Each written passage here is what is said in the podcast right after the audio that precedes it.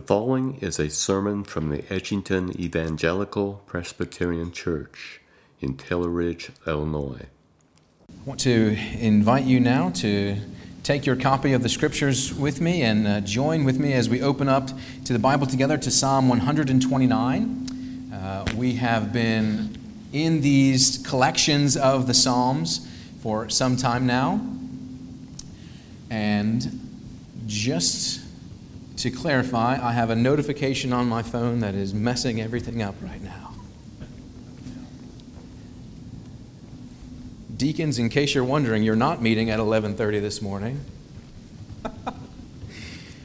Sometimes all we can do is laugh about these types of things, so that's what I'm going to choose to do now. Anyway, uh, let's open together to the Scriptures, to Psalm one twenty-nine. We have been in this collection of the Psalms known as the Psalms of Ascent during this quarantine period that we have found ourselves in.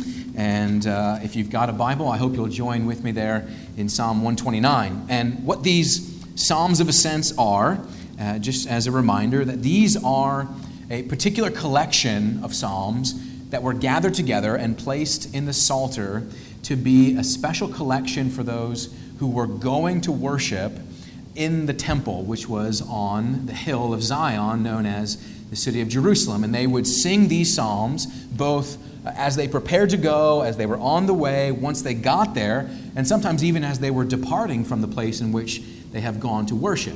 But this particular psalm takes place most likely in the temple itself as the people gather to worship. But before we get into the details of Psalm one twenty-nine, in the Psalms of Ascent, uh, there are all kinds of different types of psalms. Uh, maybe you're aware of the fact that there are different kinds of psalms.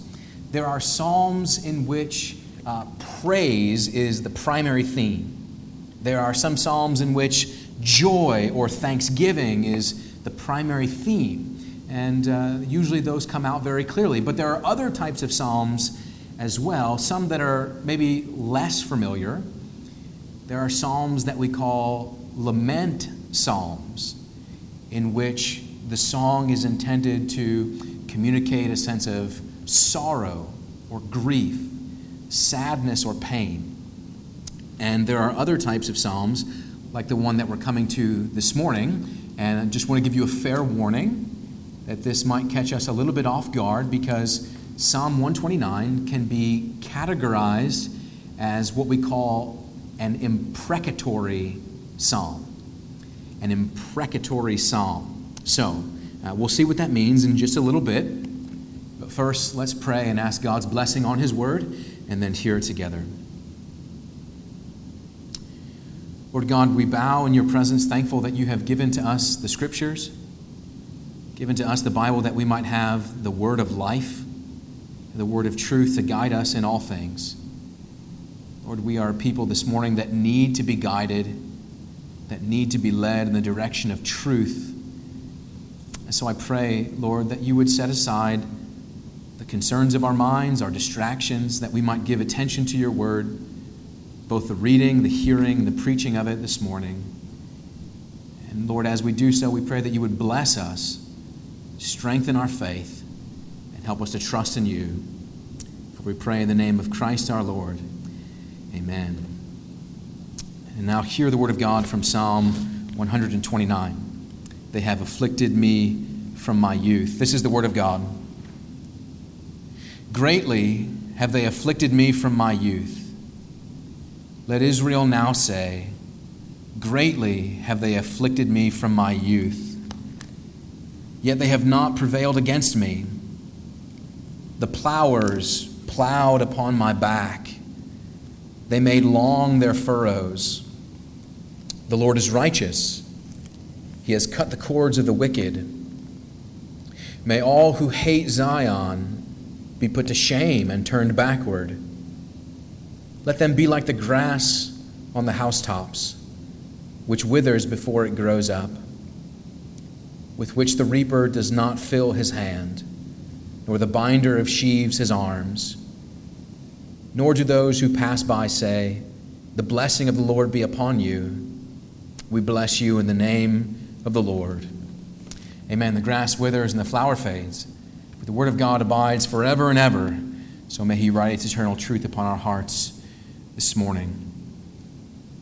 Uh, as we prepare to look here at Psalm one twenty-nine, uh, I want to share a, a bit of history with you. Uh, when the Church of Scotland was wanting to choose a symbol for their national church, they chose the symbol of the burning bush. And when we think about the sim, sim, symbolism of a burning bush, we think about that, that picture in the book of Exodus where God appeared to Moses in a bush that was burning.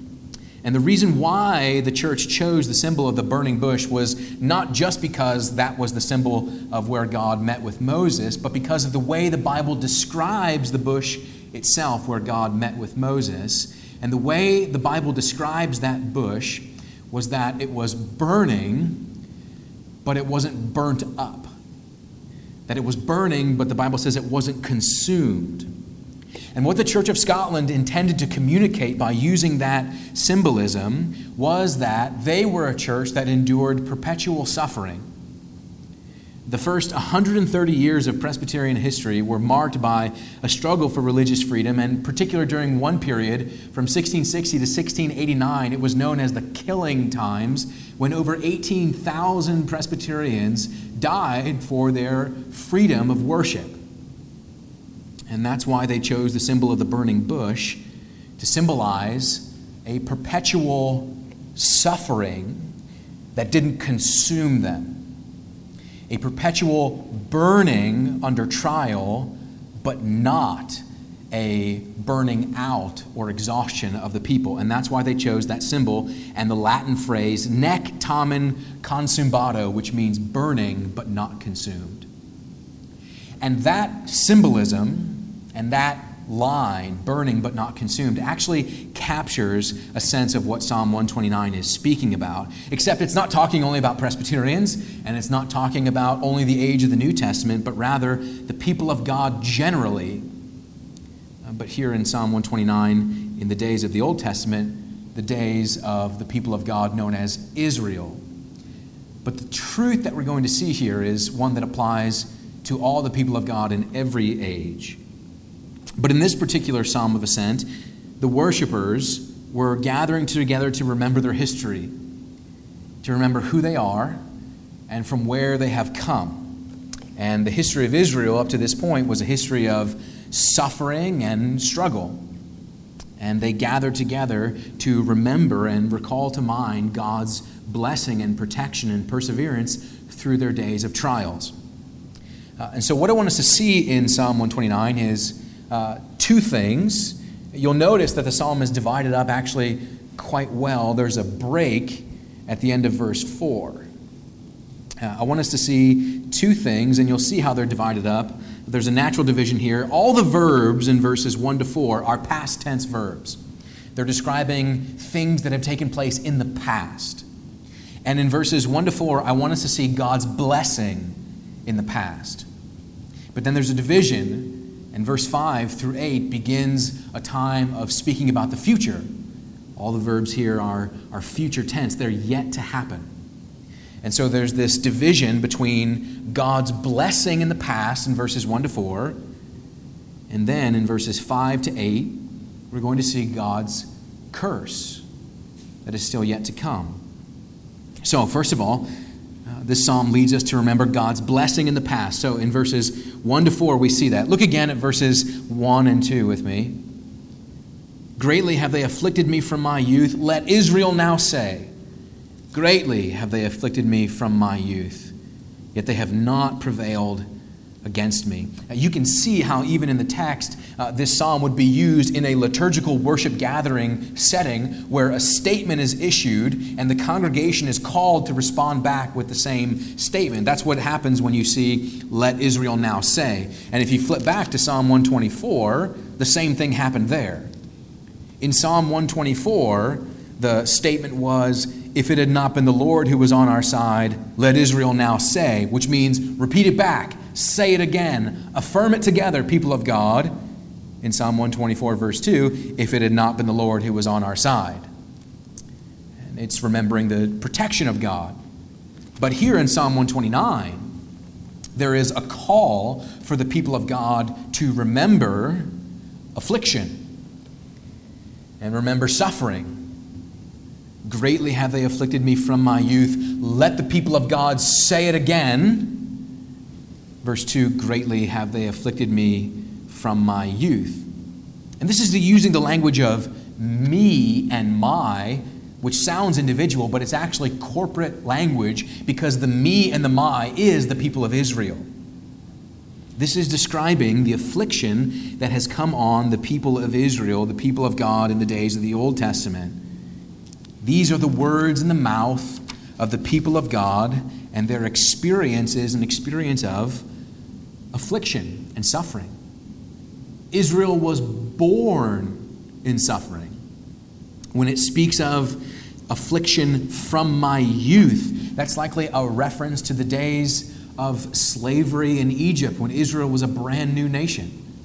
They had been subject to slavery in Egypt as the people of God came out of Israel and down into Egypt seeking refuge from a famine in the days of Joseph. And then the people of God are found there for many, many years. But from my youth I have been afflicted is what that is speaking of. And you see this graphic imagery. In verse three it speaks of the plowers plowed upon my back. They made long their furrows. This is graphic slave imagery. My, my slave masters are like a farmer that is driving into my flesh as they drive into their fields and break up the soil. They break up my flesh. This, this calls to mind horrible pictures, doesn't it? Uh, the whipping and scourging of slaves to do their work in conditions of turmoil and difficulty and affliction. And this is the memory of the history of Israel now.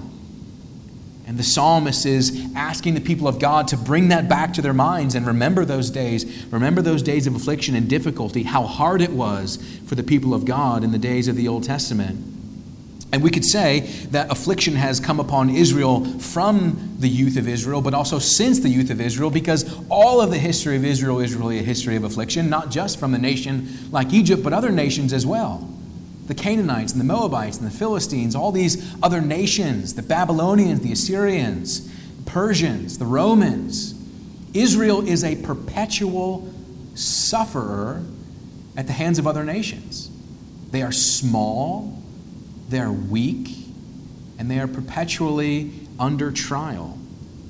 That was true of the people of God in the Old Testament, and whether or not you like to admit it, it's true of the people of God in the days of the New Testament as well. As we think about the Apostle Peter and what he wrote to the church to endure their suffering, John Calvin reminds us that the way of life in the Christian life is that suffering is the way to victory, and death is the way to life. We have this upside-down way of life in the Christian faith. And there are earthly enemies and earthly struggles. But the point is not the prevalence of the suffering, but as you see in verse two, the fact that they have not prevailed. In verse two, greatly have they afflicted me from my youth, yet they have not prevailed against me. Israel's enemies did not prevail over Israel, not because Israel was strong, and not because Israel was mighty, and not because Israel had everything within themselves to defend themselves, but rather their perseverance and their weakness was a testimony to God's strength and God's protection and God's sovereign deliverance over a weak people, so that at the end of the day, God would be glorified. The people of God could say, as great as our trouble is, and it is great, greater still is our God who defends and protects us. And this is a truth for the people of God in every age, that for as great as our trouble is, our God is greater. Now that is just one point that the psalm makes, but I think some of us today need to have that point sealed to our hearts and believe it again. That if you find yourself in trouble, you can cry out to your God who is greater than all of your troubles. That's good news. But what this, what this psalm is doing is it is expressing that confidence. And the first really main point of this first section is in verse four. That for as many as the trials and as many as the sufferings, verse four, the Lord is righteous, and he has cut the cords of the wicked. That's that's deliverance language, isn't it? That's language that, that harkens back to the Exodus from Egypt, that the Lord has cut the cords that held his people in bondage and delivered them from slavery. And the psalmist is praising the Lord God who delivers by saying, the Lord is righteous. That's the primary thing that the psalmist is focused on as they praise the Lord, is his righteousness. The Lord is righteous. What does that mean? What does it mean to say, in verse four, the Lord is righteous? Uh, it means that the Lord conforms to a standard. That's what the word righteous means, to conform to a standard. And what standard does the Lord himself conform to? If the Lord is righteous, that means the Lord conforms to a standard, and he conforms to the standard of his word. He conforms to the standard of his promises, which is another way of saying the Lord is righteous. The Lord is a covenant keeper. He keeps his promises, is what the psalmist is saying in verse four. To say that the Lord is righteous is to say that the Lord keeps his covenant. And that's the main thing about the God of Israel, the God of Abraham, Isaac, and Jacob, and our God as well. That's what distinguishes God from all of these other gods, the gods of Egypt and the god of Moab and the god of the Philistines, the god of Canaan. They're all incompetent idols. They don't exist. They're false. But not only is our God real, he is a God who keeps his covenant. He is a God that is dependable. He is a God that is righteous. He is a God that is utterly trustworthy. When God gives his word, when he issues a promise, it's a sure promise. It's a fixed reality when God speaks. When God makes his covenant, he keeps his covenant. And for all of the suffering that the people of God have endured, they had underneath them to hold them up this sure promise of God's covenant of grace, so that they could say, the Lord is righteous. He's dependable. Again and again, he's delivered us. And I believe that that should be our testimony as well as the Church of God, that the Lord has delivered us. He's delivered me out of tyranny. He's delivered me out of affliction. He's delivered me out of sorrows. He's delivered me out of the bondage of sin. Gratitude to God for the deliverance that he brings marks the history of Israel, and it should mark our lives as well. That God makes and keeps his promises in every circumstance, in every situation, under every trial. No matter the tyranny, God's covenant endures. And that's the song that the people of God are singing here. For as much as my affliction, greater still God's faithfulness. God is righteous, God is dependable, and he is trustworthy. He brings about what he has promised to do. That's the first section in verses one to four. Remembering the blessings of God. But then there's a transition. This is where we have to settle in a little bit and take a deep breath looking at the Scriptures. Because in verse eight, in verses five through eight, the same God who blesses is the God who curses. Because what does it mean to say that God is a covenant-keeping God? It means to say that as the Lord is righteous, he does what he says he will do. He will stick to his standard and keep his promises, which means, on the one hand, God saves his people, and on the other hand, destroys his enemies. There is salvation on the one hand and destruction on the other. The God who enters into his covenant, there are blessings, but just as there are blessings, there are curses. It means that where there is salvation on the one hand, again, there is the defeat of the enemies on the other. That where there is forgiveness on the one hand, there is the satisfaction of justice on the other. You see, when God forgives sin, he doesn't take away justice. He pardons the guilty. But for those who have not sought pardon, there is still justice. This is a very important truth about God that I think many of us are oftentimes uncomfortable with. We like the blessing. We like the forgiveness. But we don't want to think about the equal opposite. And here we have, in verses five through eight, a cry for justice, a cry for judgment and even curse. But please be very clear about this. Psalm one twenty-nine is not talking about personal vengeance.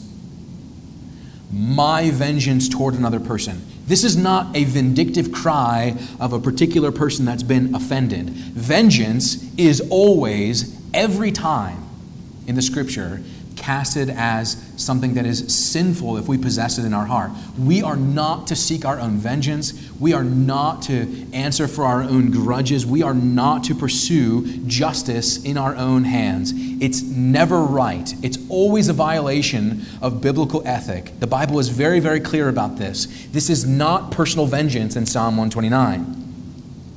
So, be clear about the fact that Psalm one twenty-nine is not contradicting the words of Jesus, who tells us to love our enemies and bless those who curse us and turn the other cheek. Those are biblical ethics. And at the same time, the psalmist is here speaking collectively. Collectively as the people of God. That's very important. The people of God are expressing their zeal for the name of God because God has been offended, because God has been sinned against, because the honor and integrity of God have been called into question. The people of God respond with these imprecatory words, not on their own behalf, but on behalf of the honor and integrity of God. God's glory is at stake. The people of God are concerned about God's name and His honor. That's the important thing to notice here. It's not individual. It's corporate on behalf of the integrity of God.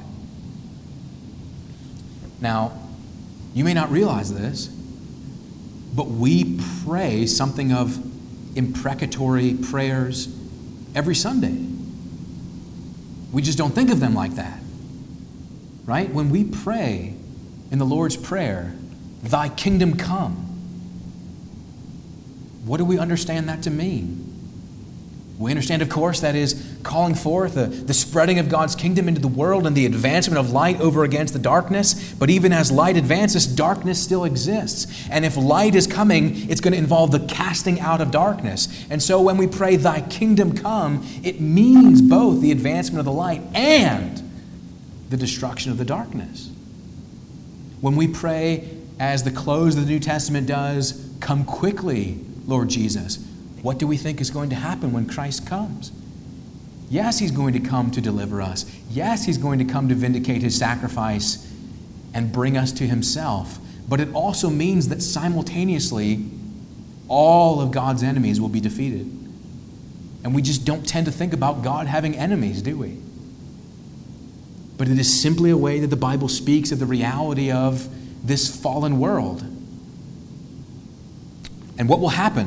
What is, what is the psalmist uh, particularly praying for in these imprecatory prayers? Three things.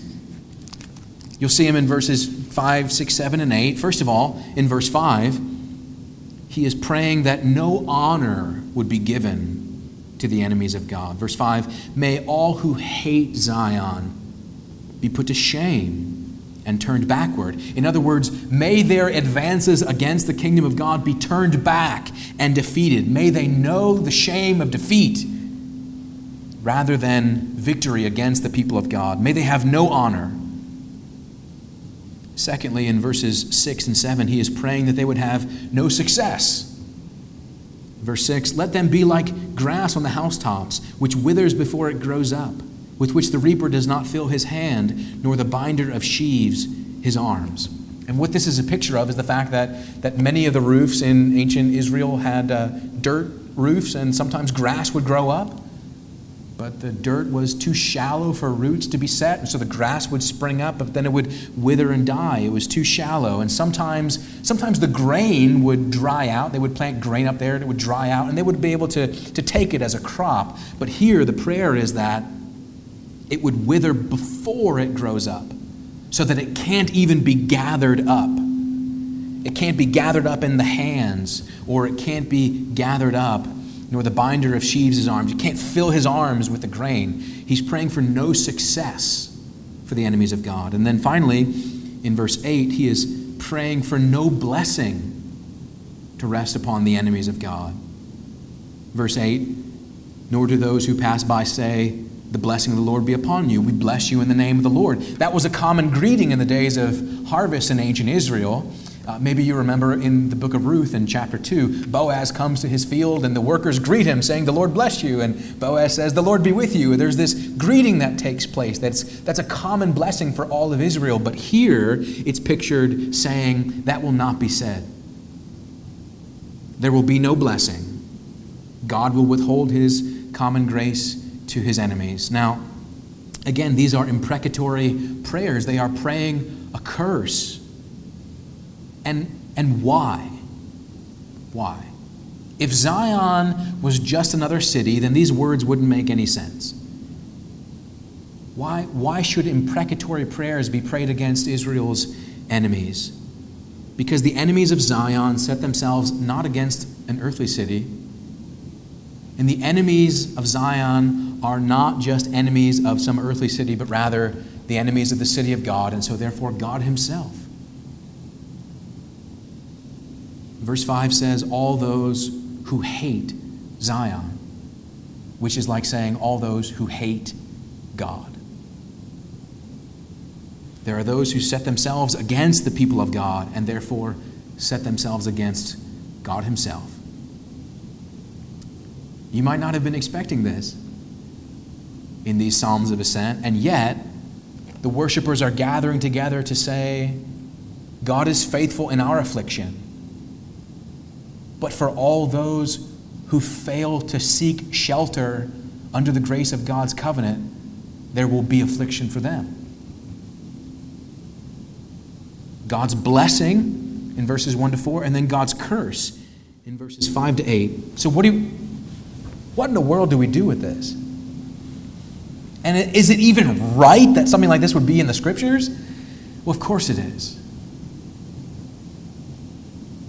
And, and to those of us who are especially perhaps choking on these words right now, just a gentle reminder that when we come up against something that doesn't sit right with us in the Bible, we shouldn't conclude that something is wrong with the Bible, but rather that something is wrong with us, that we've misunderstood something so simple as the fact that God is king, and he has the right to rule as he pleases, and in his grace he has extended mercy, but there is also a judgment. And what this points to, what the sufferings of Israel as a people are pointing to ultimately, is that there would be one who would come from Israel who would suffer just like Israel did, except he would suffer on his own. The prophet Isaiah speaks about a, a suffering servant who would come from Israel and be a Messiah for a suffering people, a suffering servant for a suffering people. And Isaiah fifty, verse six, says, I gave my back to those who strike and my cheeks to those who pull out the beard. I hid not my face from disgrace and spitting. It's describing in detail the kind of suffering that we saw in verse three.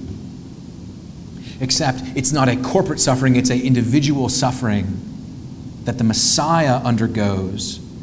And also in Isaiah fifty-three, verse five says that he was pierced for our transgressions and crushed for our iniquities. Upon him was the chastisement that brought us peace, and by his wounds we are healed. This is pointing us to this reality of a Savior for Israel, a Savior for the people of God.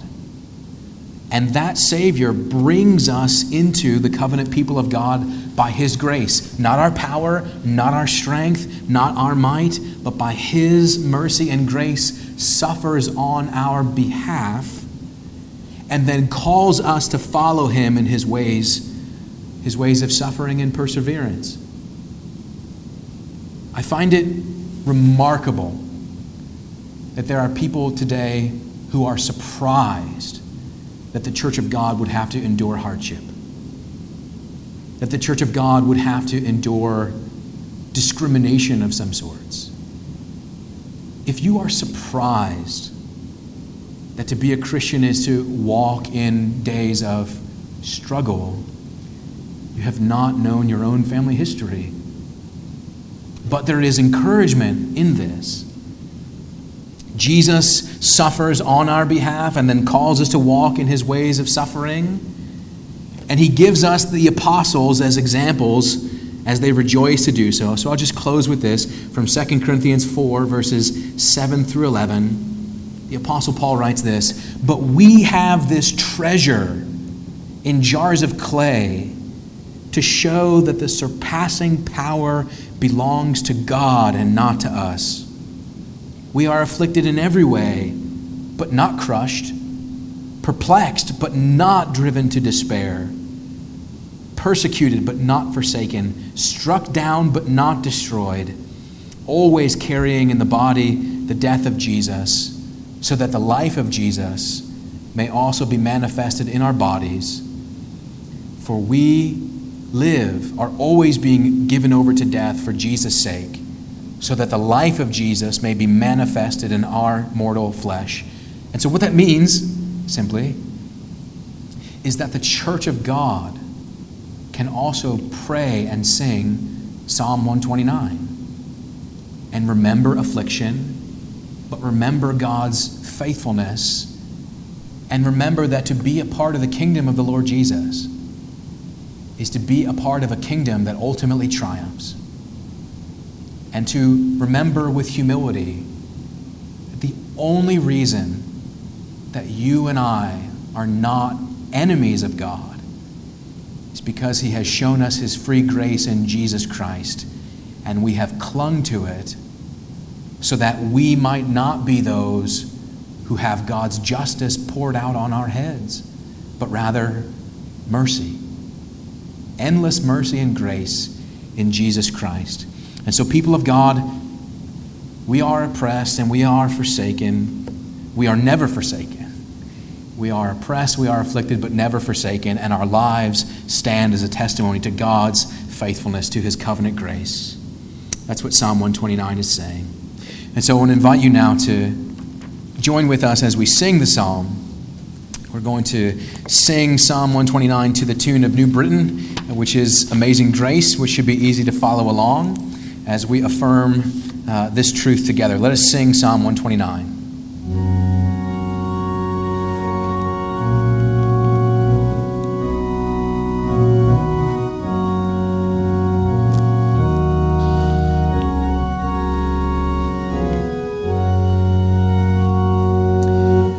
They have oppressed me from my youth. Let Israel now say, they have oppressed me from my youth, but no victory have they.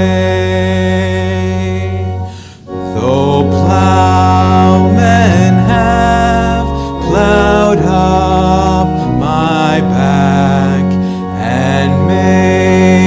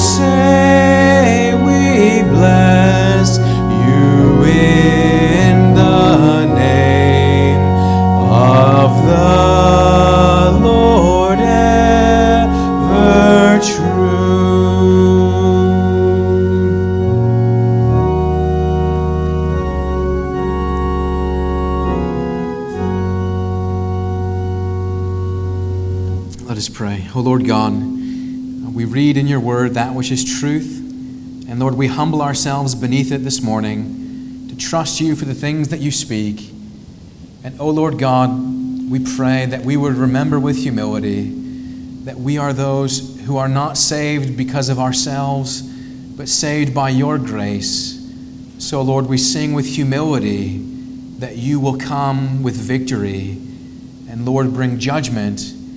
But we pray, Lord, carry the day so that more might find mercy in the name of Jesus, so that more might know the grace or the forgiveness of their sins, so that more might be gathered into your kingdom, so that there will be many on the day of your return that will sing of the glories of your grace. And, O Lord, have mercy upon us, for we pray in Jesus' name. Amen. Thank you for listening to today's sermon. If you would like more information about our church or its ministries, please visit edgington e p c dot org. May God bless and keep you.